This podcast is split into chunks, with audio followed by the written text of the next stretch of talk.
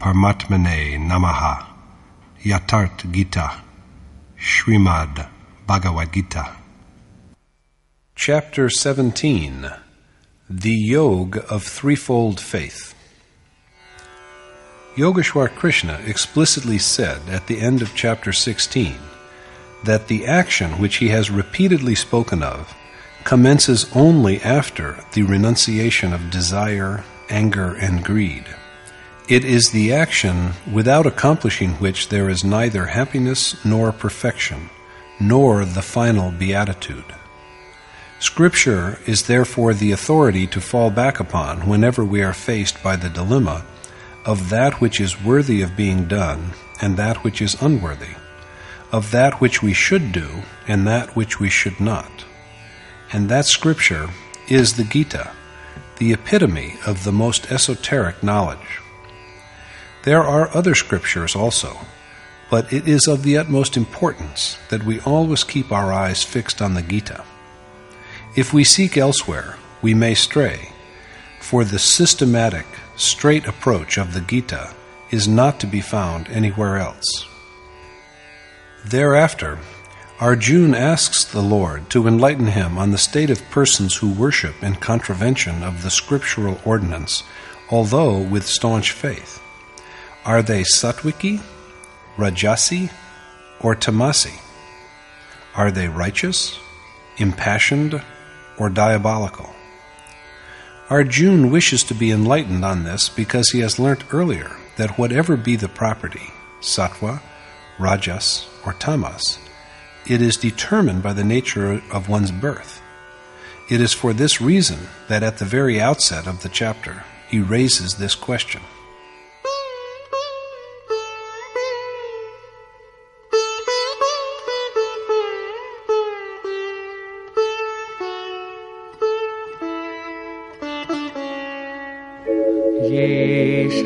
शास्त्रविधिमुत्सृज्य यजन्ते श्रद्धयान्विताः। तेषां निष्ठा तु का कृष्ण? सत्त्वमाहोरजस्तमः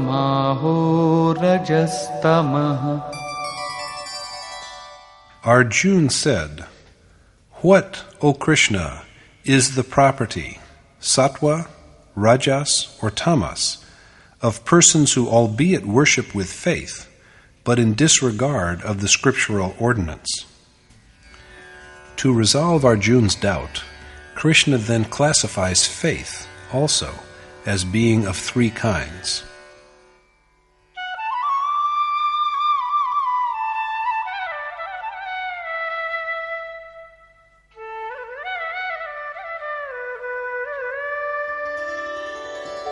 त्रिविधा भवति श्रद्धा। देहिनां सा स्वभावजा सात्विकी राजसी चैव। तामसी चेति तां शृणु। The Lord said, Listen to me on how the faith arising from people's innate nature also is of three kinds virtuous, impassioned, and blind. In chapter 2, the Yogeshwar Krishna told Arjun that the prescribed action in yoga, in both the way of selfless action and the way of knowledge, is the same. The mind, which is earnestly and firmly given to selfless action, is aimed in a single direction.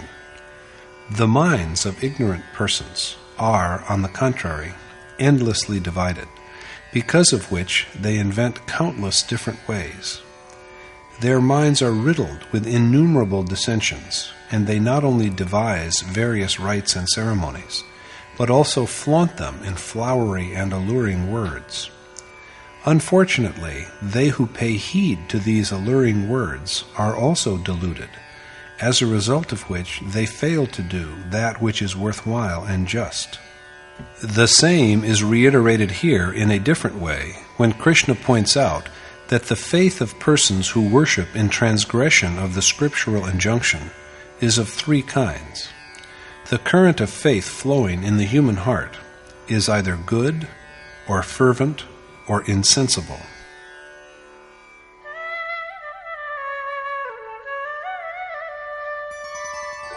सत्त्वानुरूपा सर्वस्य श्रद्धा भवति भारत श्रद्धामयोऽयं पुरुषो यो यच्छ्रद्धः स एव सः Since the faith of all people, O Bharat Arjun, is according to their inherent propensity, and man is reverent, he is what his faith is. The faith of all persons is according to their natural inclination. Man is by nature a creature of faith. It is thus that a person's character bears a close resemblance to the character of their faith. We are often asked who we are. Some of us say that we are soul, but Yogeshwar Krishna contradicts this. Like disposition, like faith, he avers, and so also is the person. The Gita provides an insight into what true yoga is. Maharshi Patanjali was also a yogi, and we have his yoga system of philosophy. According to him, yoga is perfect restraint of the mind, and the use of this arduous discipline is that in this state, the onlooker, the individual soul enshrined in the human body, comes to rest firmly in his own eternal true counterpart.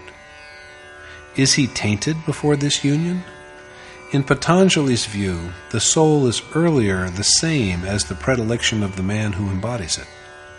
And Krishna now affirms that man is naturally endowed with the quality of faith, indeed, totally immersed in it. There is some dedication in him, and he is molded by the character of his faith. A man is what his natural inclination is. At this point, Krishna proceeds to catalogue the three kinds of faith.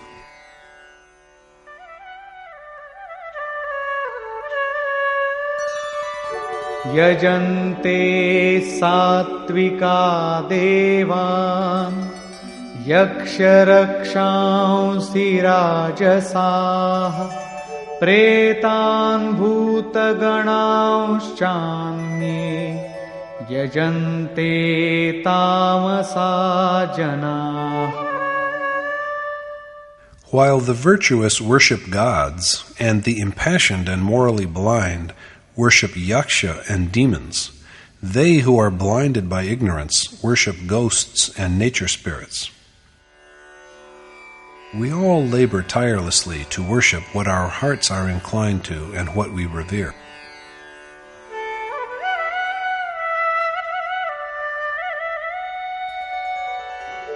अशास्त्रविहितं घोरम् तप्यन्ते ये तपो जनाः दम्भाहङ्कारसंयुक्ताः कामरागबलान्विताः।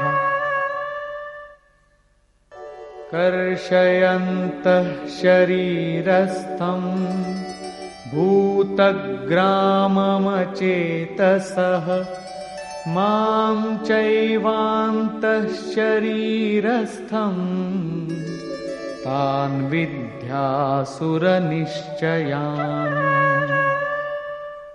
Mark you that they who undergo terrible self mortification without scriptural sanction, and are afflicted with hypocrisy and arrogance, besides lust, attachment, and vanity of power, and who wear out not only the elements that form their bodies, but also me who dwells in their souls.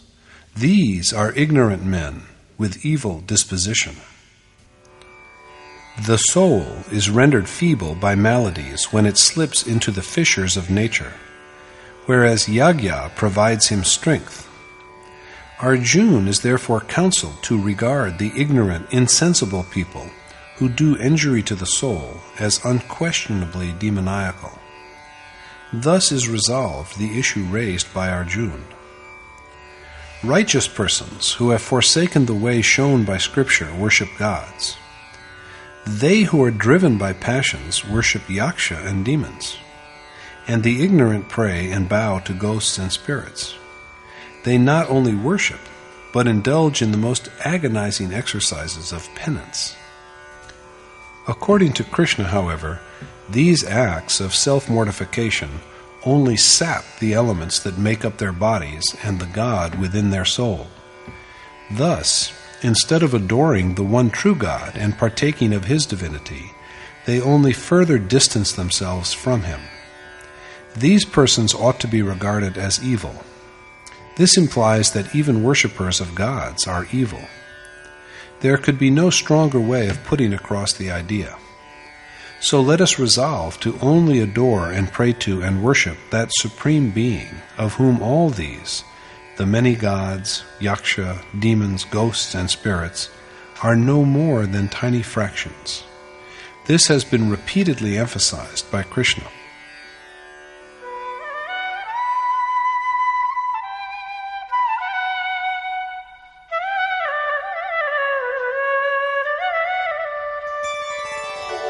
आहारस्त्वपि सर्वस्य त्रिविधो भवति प्रियः यज्ञस्तपस्तथा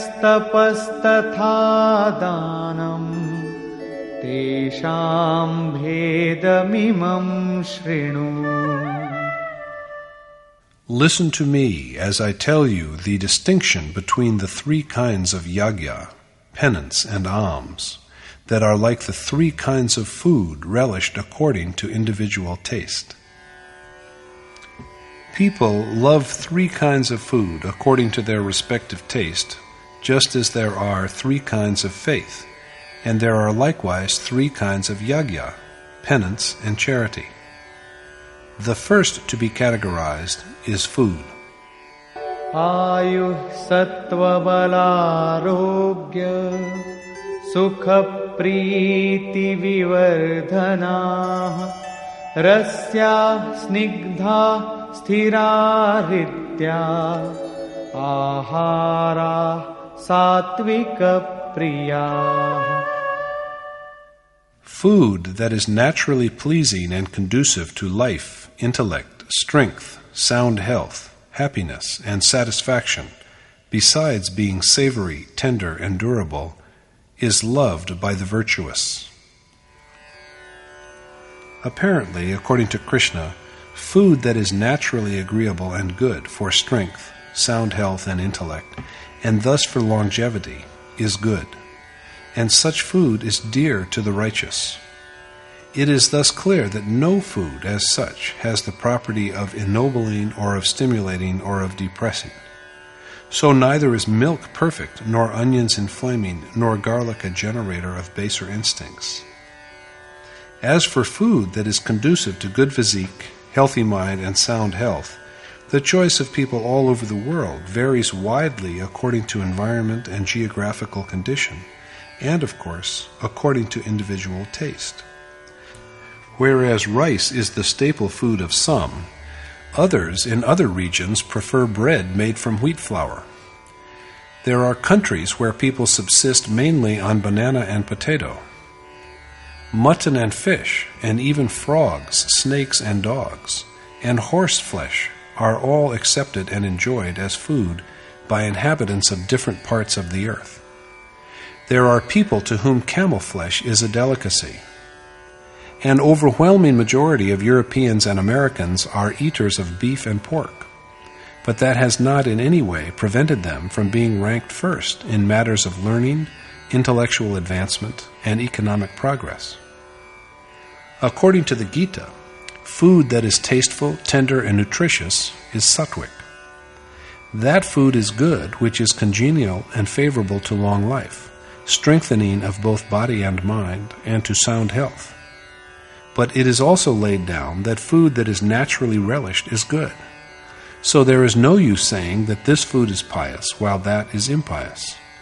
The only tenable view is that that food is good which is in keeping with the local situation, surroundings, place, and time, and which provides the required nourishment.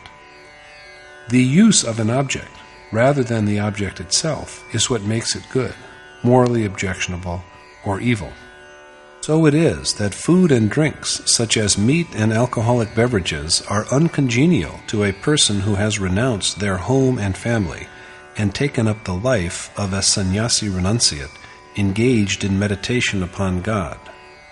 Experience demonstrates that such victuals result in a state of mind that is inimical to spiritual discipline. There is always a possibility that such food and drinks will lead the seeker astray from the way of attainment. So they who have chosen a life of seclusion because of their disenchantment with worldly passions had better keep in mind the advice about food that Krishna has offered in chapter 6. The proper thing to do is to eat and drink only that which is favorable to worship and adoration of God.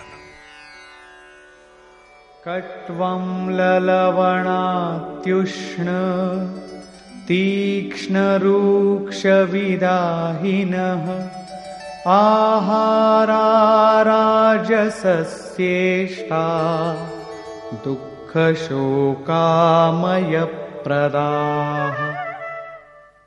Bitter, sour, salty, too hot, pungent, rough, and acidic food that gives rise to sorrow worries, and illness is preferred by the passionate. And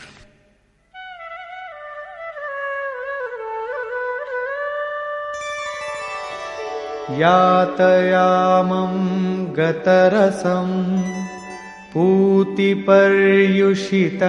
च यत् उच्छिष्टमपि चामेध्यम् भोजनं तामसप्रियम् Food that is half cooked, unsavory, odorous, stale, left over, and defiled is liked by persons with a dull sensibility. The discussion of food is now closed, and that of the next subject, namely yagya, is taken up.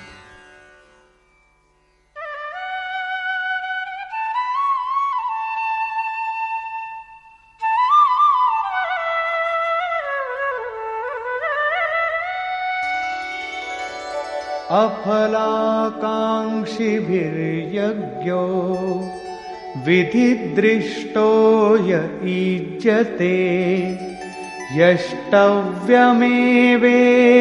मनः समाधाय स सात्विकः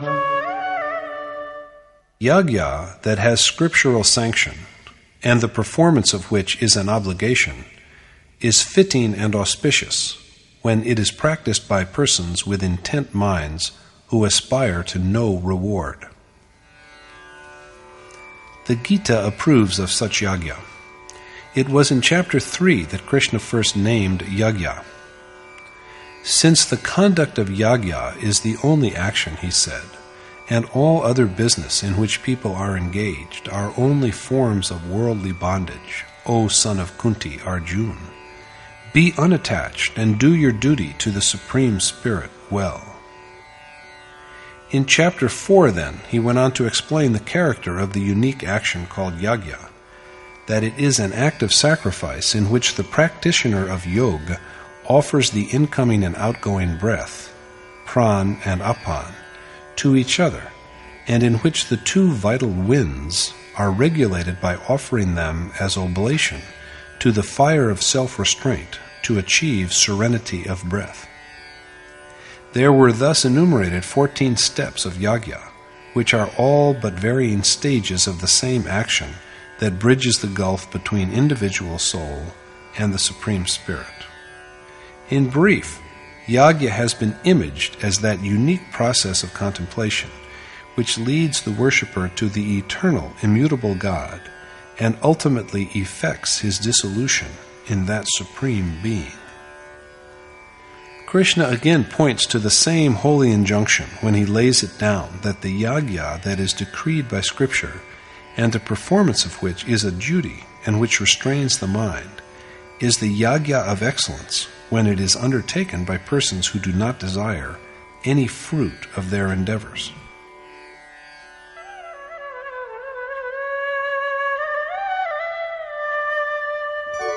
अभिसन्धाय तु फलम् दम्भार्थमपि चैव यत् ईज्यते भरतश्रेष्ठ। तं यज्ञं विद्धि राजसम् And, O the unequaled among Bharat, Arjun, be it known to you that the yagya which is embarked upon for mere ostentation, or even with a view to some reward, is contaminated by passion and moral blindness. The one who sets about thus is versed in the precept of yagya, but he is in fact unrighteous and obsessed because he performs yagya either to flaunt his virtue and win admiration, or with the design of securing some profit. Krishna then points out the features of the most inferior kind of yagya.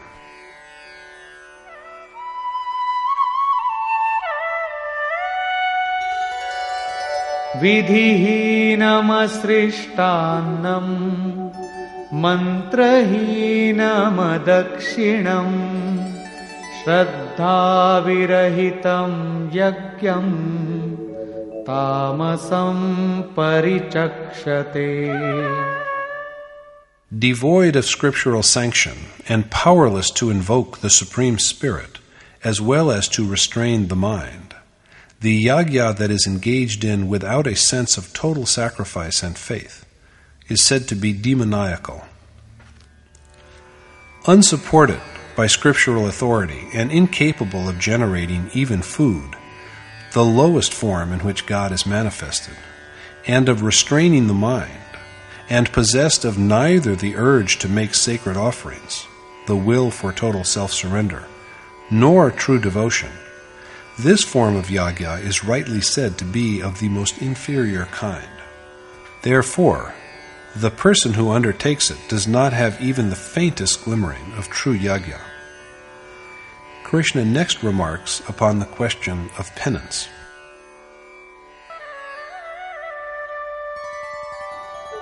देवद्विजगुरुप्राज्ञ पूजनं शौचमार्जवम् ब्रह्मचर्यमहिंसा च शारीरं तप उच्यते Adoration of God, the twice born, the teacher preceptor, and of the learned, along with having the qualities of innocence, uprightness, chastity, and disinclination to violence, are said to be penance of the body. The body ever strays towards its desires, so chastening it to make it abide by the predisposition of the soul is physical penance.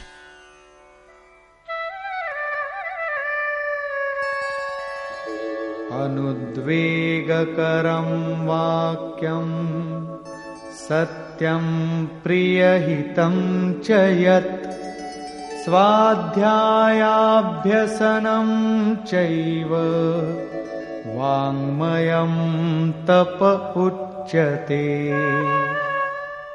And utterance that does not agitate, but is soothing, propitious, and truthful, and which is but an exercise in the study of Ved, in remembrance of the Supreme Being, and in self contemplation, is said to be the penance of speech. Articulation is also resorted to in order to give expression to thoughts that have a leaning towards objects of sensual gratification. Restraining it from this and steering it deliberately in the direction of God is the penance of speech. The last form we are apprised of is penance of the mind.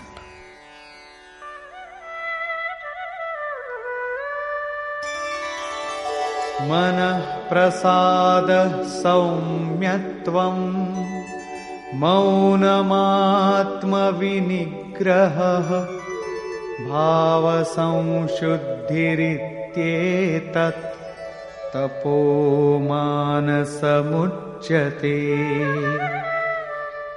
Affable temperament, tranquility, silent meditation, self possession, inner purity, and the like are said to be penance of the mind.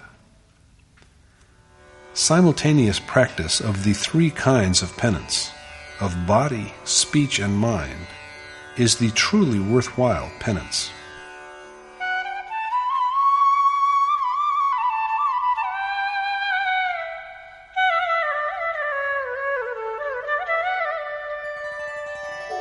श्रद्धया परया तप्तम् तपस्तत्त्रिविधं नरैः अफलाकाङ्क्षिभिर्युक्तैः सात्विकं परिचक्षते।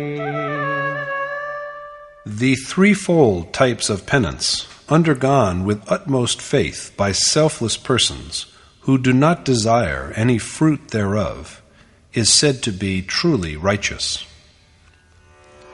The other kind of self mortification is that which is indulged in by people of passion.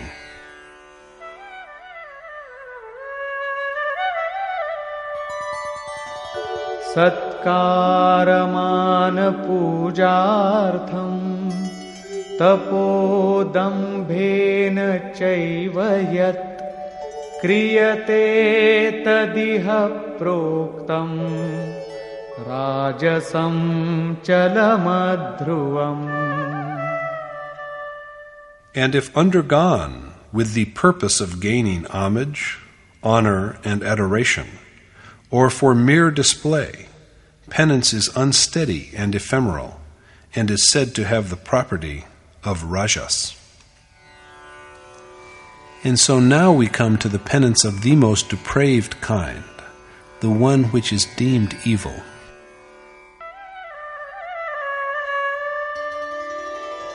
मूढग्राहेणात्मनो यत् पीडया क्रियते तपः परस्योत्साधनार्थं वा तत्तामसमुदाहृतम्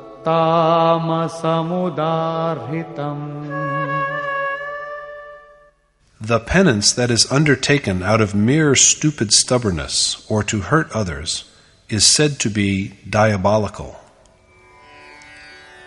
Thus, as we have seen, the purpose of penance, that is good and virtuous, is to mold the body, mind, and speech in harmony with the cherished end. The mode of impulsive penance is similar, but it is taken up with the vainglorious desire for worldly honor. Sometimes even exceptional souls who have renounced the world fall prey to this infirmity. The third kind of penance, that which is called demoniacal, is not only done wrongfully, but also with the malicious intention of causing harm to others. Krishna next takes up the question of alms.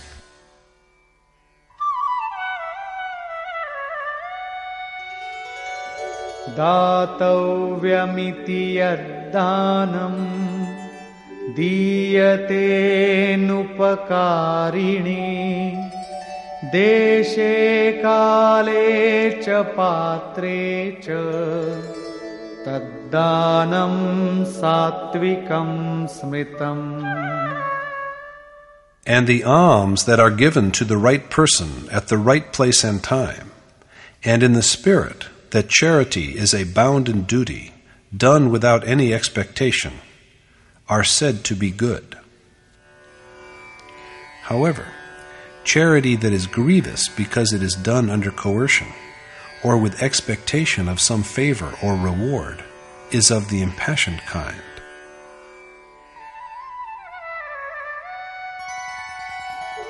यत्तु प्रत्युपकारार्थम्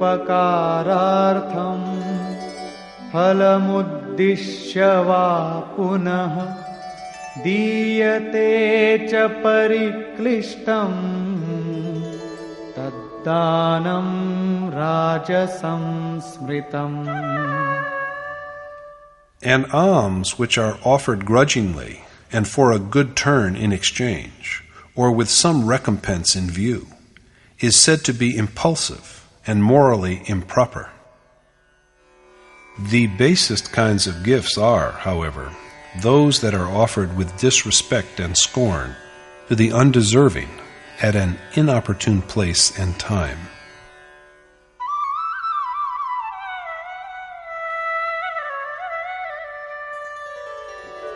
अदेशकाले यद्दानम् अपात्रेभ्यश्च दीयते असत्कृतमवज्ञातम्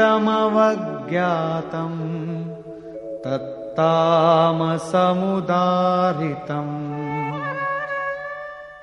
And the alms which are dispensed without deference or contemptuously to unworthy recipients at an inappropriate place and time are said to be diabolical.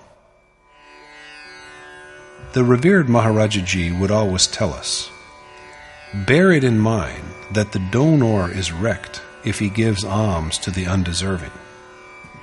Similar to this is Krishna's observation that charity is worthwhile only if it is directed at a suitable place and time, at the meritorious, with true generosity, and without any desire for a reciprocal favor. Gifts that are offered reluctantly and with an eye on some profit in return are morally flawed, while alms that are given irreverently and with scorn to the undeserving are positively evil. Though generically they are all gifts, almsgiving by persons who renounce their desires, home, and all, and place their trust in God alone, is of a higher order, for charity of this kind implies a total surrender by a mind that has been purged of all cravings. Krishna approves of this form of charity as an indispensable necessity. Krishna at last enlightens Arjuna on the significance of Om, Tat, and Sat.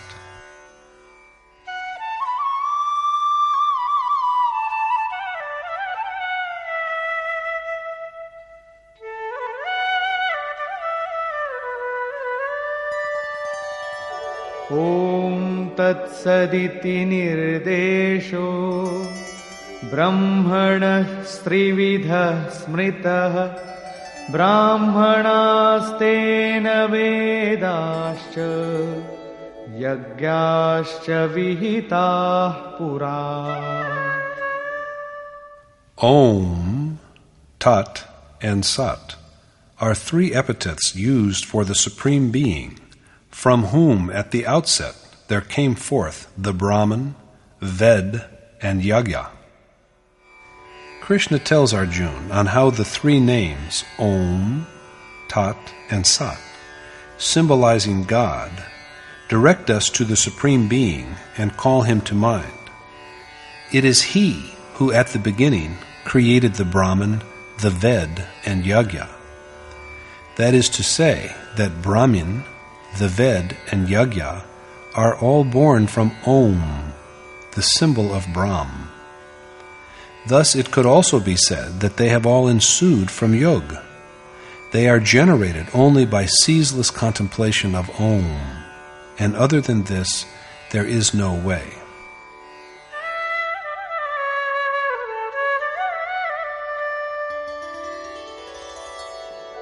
तस्मादोमित्युदाहृत्य यज्ञदानतपः क्रियाः प्रवर्तन्ते विधानोक्ता सततं ब्रह्मवादिनाम् It is hence that the deeds of yagya, charity, and penance, as ordained by Scripture, are always initiated by the devotees of Ved with the resonant utterance of the syllable Om. It is owing to this that performance of the ordained worship, benevolence, and penance by persons who concern themselves with God ever commences with an articulation of the sacred Om, for this utterance reminds one of that Supreme Being. Krishna then elaborates the meaning and use of Tat.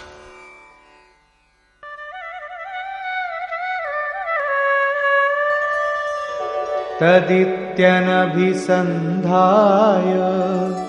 फलं यज्ञतपः क्रियाः दानक्रियाश्च विविधाः क्रियन्ते मोक्षकाङ्क्षिभिः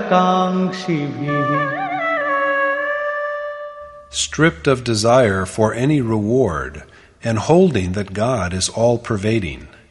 Persons who aspire to the ultimate bliss embark on the tasks of yagya, penance, and charity as ordained by Scripture. Tat denotes surrender to God. Stated differently, one has to recite Om and take up the accomplishment of yagya almsgiving, and penance with absolute trust in Tat, that is, that God. Krishna next elucidates the meaning and use of the word Sat.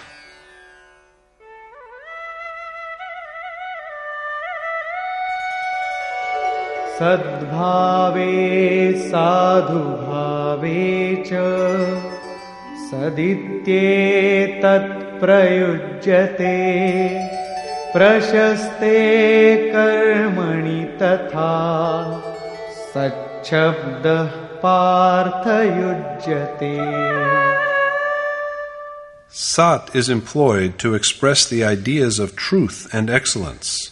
And, O Parth Arjun, the word is also used to denote a propitious act. At the beginning of the Gita, Arjun held forth that family traditions alone were permanent and real. That provoked Krishna to ask him how he had become a victim of such a deluded notion. That which is real is never absent at any time, and it cannot be annihilated, whereas that which is unreal has no existence at any time, and it cannot be otherwise. Now, what is that which never has a being? Krishna affirmed while resolving these questions that the self alone is real, and also that the bodies of all living beings are perishable.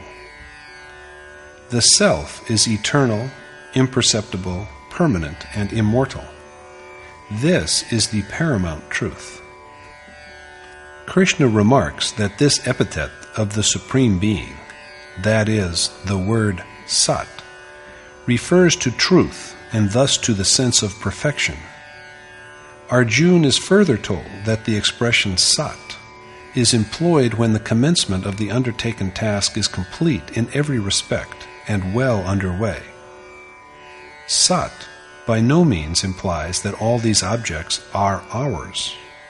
How can things our physical bodies make use of belong to us when we are not masters of even our own persons? The application of Sat is always aimed in the same direction of faith in the verity that the self is the most sublime reality. The word Sat is used when there is firm belief in this truth, when there is a hankering after perfection to realize this truth, and when the action that effects this realization begins to get along well. On the same subject of reality, the Yogeshwar speaks again.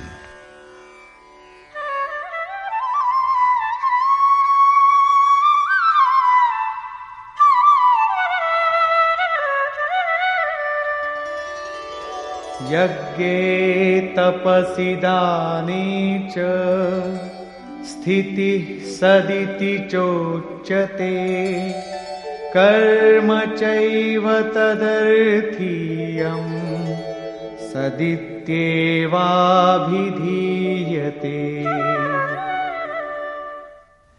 and it is said that the condition inherent in yagya, penance, and charity, as well as the endeavor to attain to God, is also real.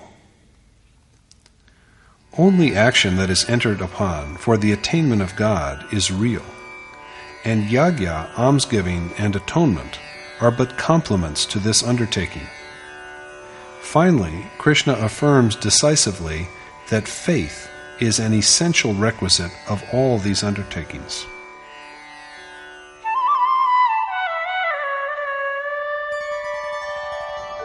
अश्रद्धया हुतं दत्तं तपस्तप्तं कृतं च यत् असदित्युच्यते पार्थ न च तत्प्रेत्य no इह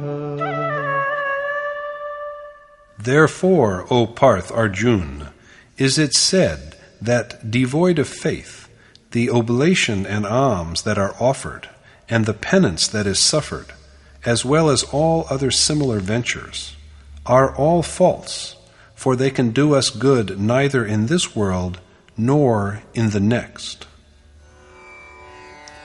All that is done without genuine trust and reverence, whether sacrifice or charity or self mortification by way of contrition, is unreal. This is said, for such deeds are beneficial neither in this life nor after death. Faith combined with self surrender is therefore a crucial necessity. Conclusion Reverent service to a teacher preceptor who has all the virtues that can provide access to the Supreme God, and sincere contrition that observes the principles of non injury, continence, and purity constitute penance of the body. Speaking that which is true, agreeable, and benign is the penance of speech. Bringing the mind to bear upon the required action and holding it in a state of silent meditation on the cherished goal alone, and nothing else, is penance of the mind. But the penance that is complete and perfect in all respects is that which involves the mind, speech, and body, all. Alms given reverentially out of a sense of moral obligation and with a due regard for suitable place and time, as well as for worthiness of the recipient, are good. But alms given with reluctance and hope of some consequent profit are an outcome of passion, while alms given with disdain to an undeserving beneficiary are caused by ignorance.